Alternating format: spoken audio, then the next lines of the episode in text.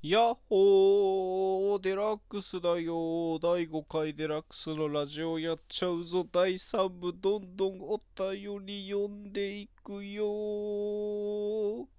ちょっとねこれはねあの単に陽気なお兄さんみたいな感じの今回は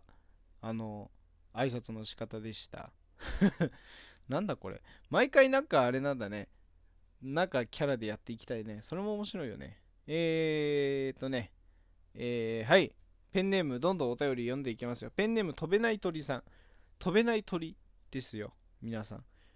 飛べない豚はただの豚ですが、飛べない鳥はただの鳥ではございませんよ。なんだこれ。えー、ツイッターで親しいと思っているフォロワーさんに最近はいいねされなくて寂しく感じています。前はよくいいねくれたんですが、またいいねされるにはどうすればいいでしょうか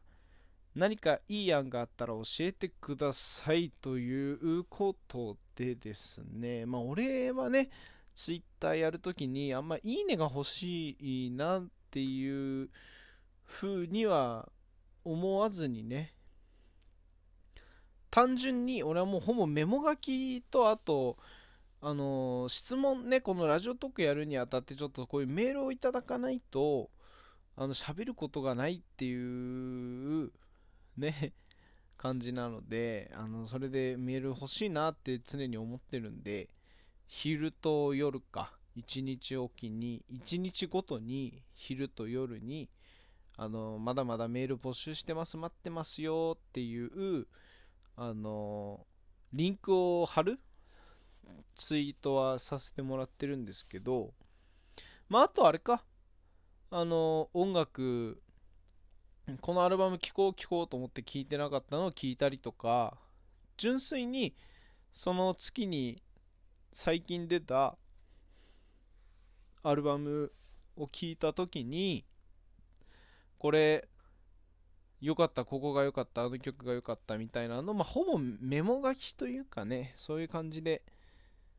利用してる感じなので、あんまいいねをされることが目的ではないというか、あんまそんな毎回ツイートするためにこれいいねつくぞとか、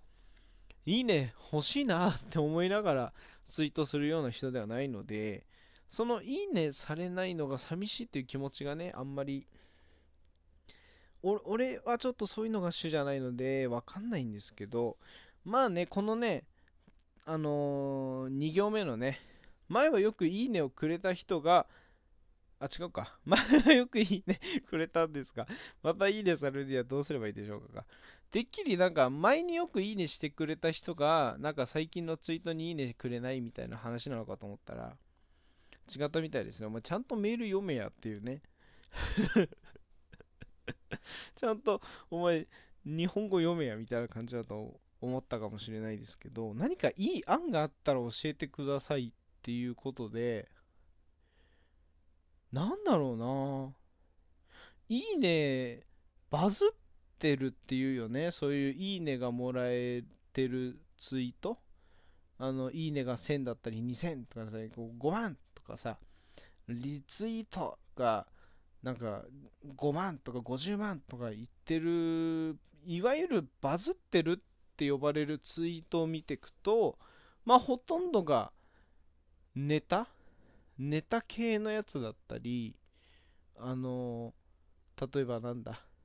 あの、最近、ちょっとあの、いいねを稼ぐっていういう風に表現するのはちょっと不謹慎な話かもしれませんけども、俳優が、俳優のあの田村正和さんがね、お亡くなりになられた時に、この演技が最高でしたって、まあ、田村といえば、古畑任三郎みたいなところがあるんで、その古畑任三郎のこの回のこの演技が良かったよねみたいなその切り取った動画いわゆるその切りドラマの切り取り動画みたいなやつが結構バズったりするわけじゃないですか。してるわけじゃないですか。まあそれも本当はあれなのかな？不正アップロードの一部だったりするのかな？それはちょっとよくわかんないんですけど、でもな、いいねされるためにそういうツイートすんのもな。てか、なかなか狙ってね、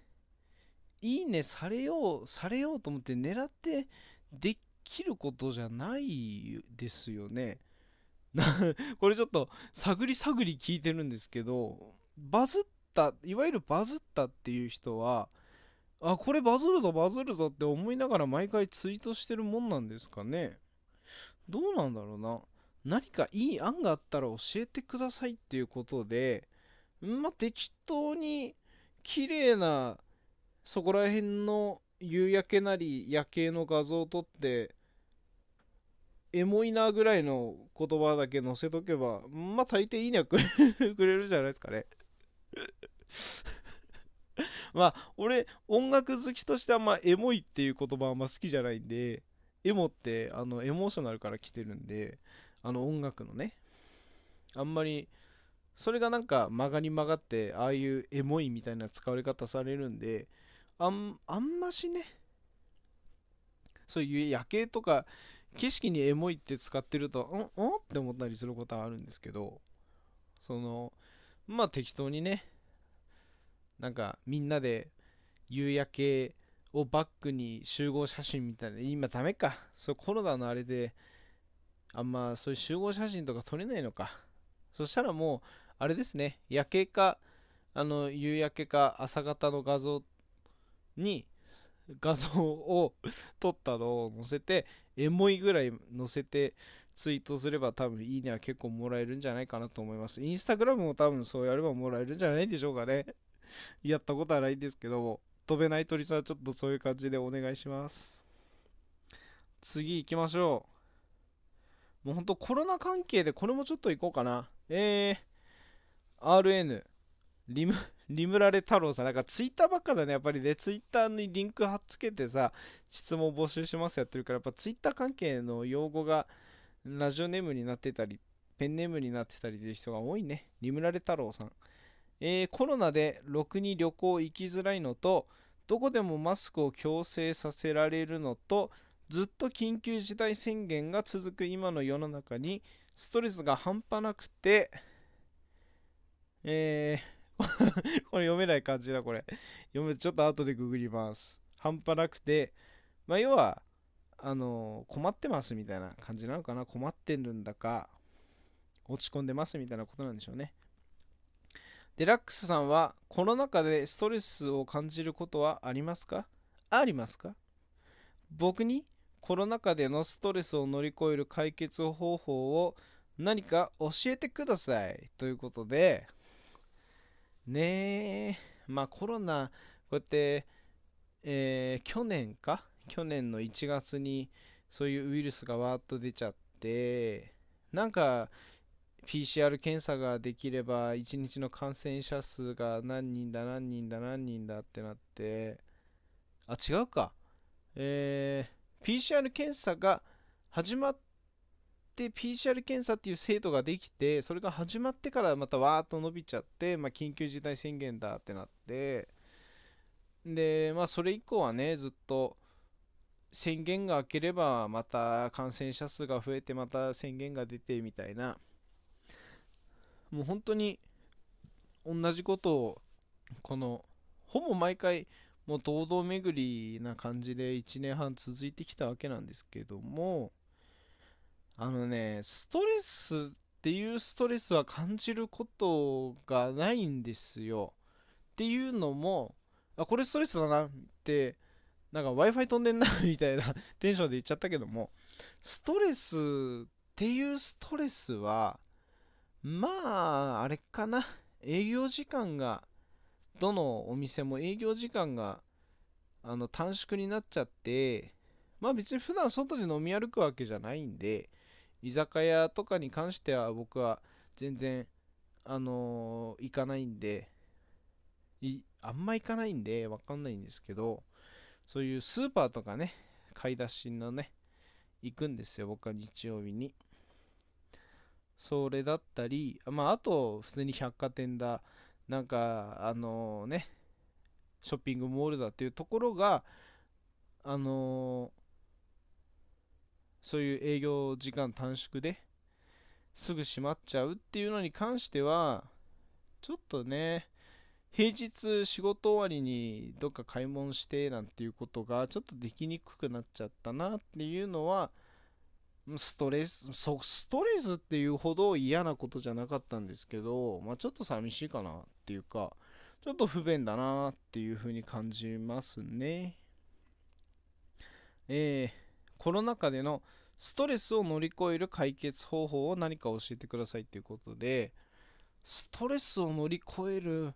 解決方法といえばやっぱりもうステイホームっていうかね、あんま外に出ちゃいけない、まあ、外に出るなっていう意味で営業時間が短縮とかになっちゃってるんで、まあ、家にいるしかないので、家の中でできる何か趣味をあの見つけてみてはどうでしょうかね。まあ、僕は普段からま映画見たりだ、あんま本は最近読んでないけど、まあ、本読むのがまあ好きなんですよ。あの、それこそ先月ね、あの、小説を何冊かまた買いまして、それも読まなきゃなーなんて思いながら、ちょっと仕事の忙しさを勝手に理由つけてあんまり読んでない、まだ読んでないんですよ。1ページも手つけてないので、それ読まなきゃなーなんて思いながら、まあ、あと音楽聴くことが趣味だったりするので、基本それはもう全部家でできちゃうんで、あの、あんまアウトドアな人間ではないのでね、あんまそういう意味だと、あの、そんなにストレスっていうストレスはないんですけれども、まあ、何か家でできる、家でできる趣味を何か見つけてみてはいかがでしょうか？そんなところでしょうかね？リムラレ太郎さんもどうもメッセージありがとうございました。また何でもくださいね。また次も喋りますよ。どうもありがとうございました。デラックスでした。バイバイビー。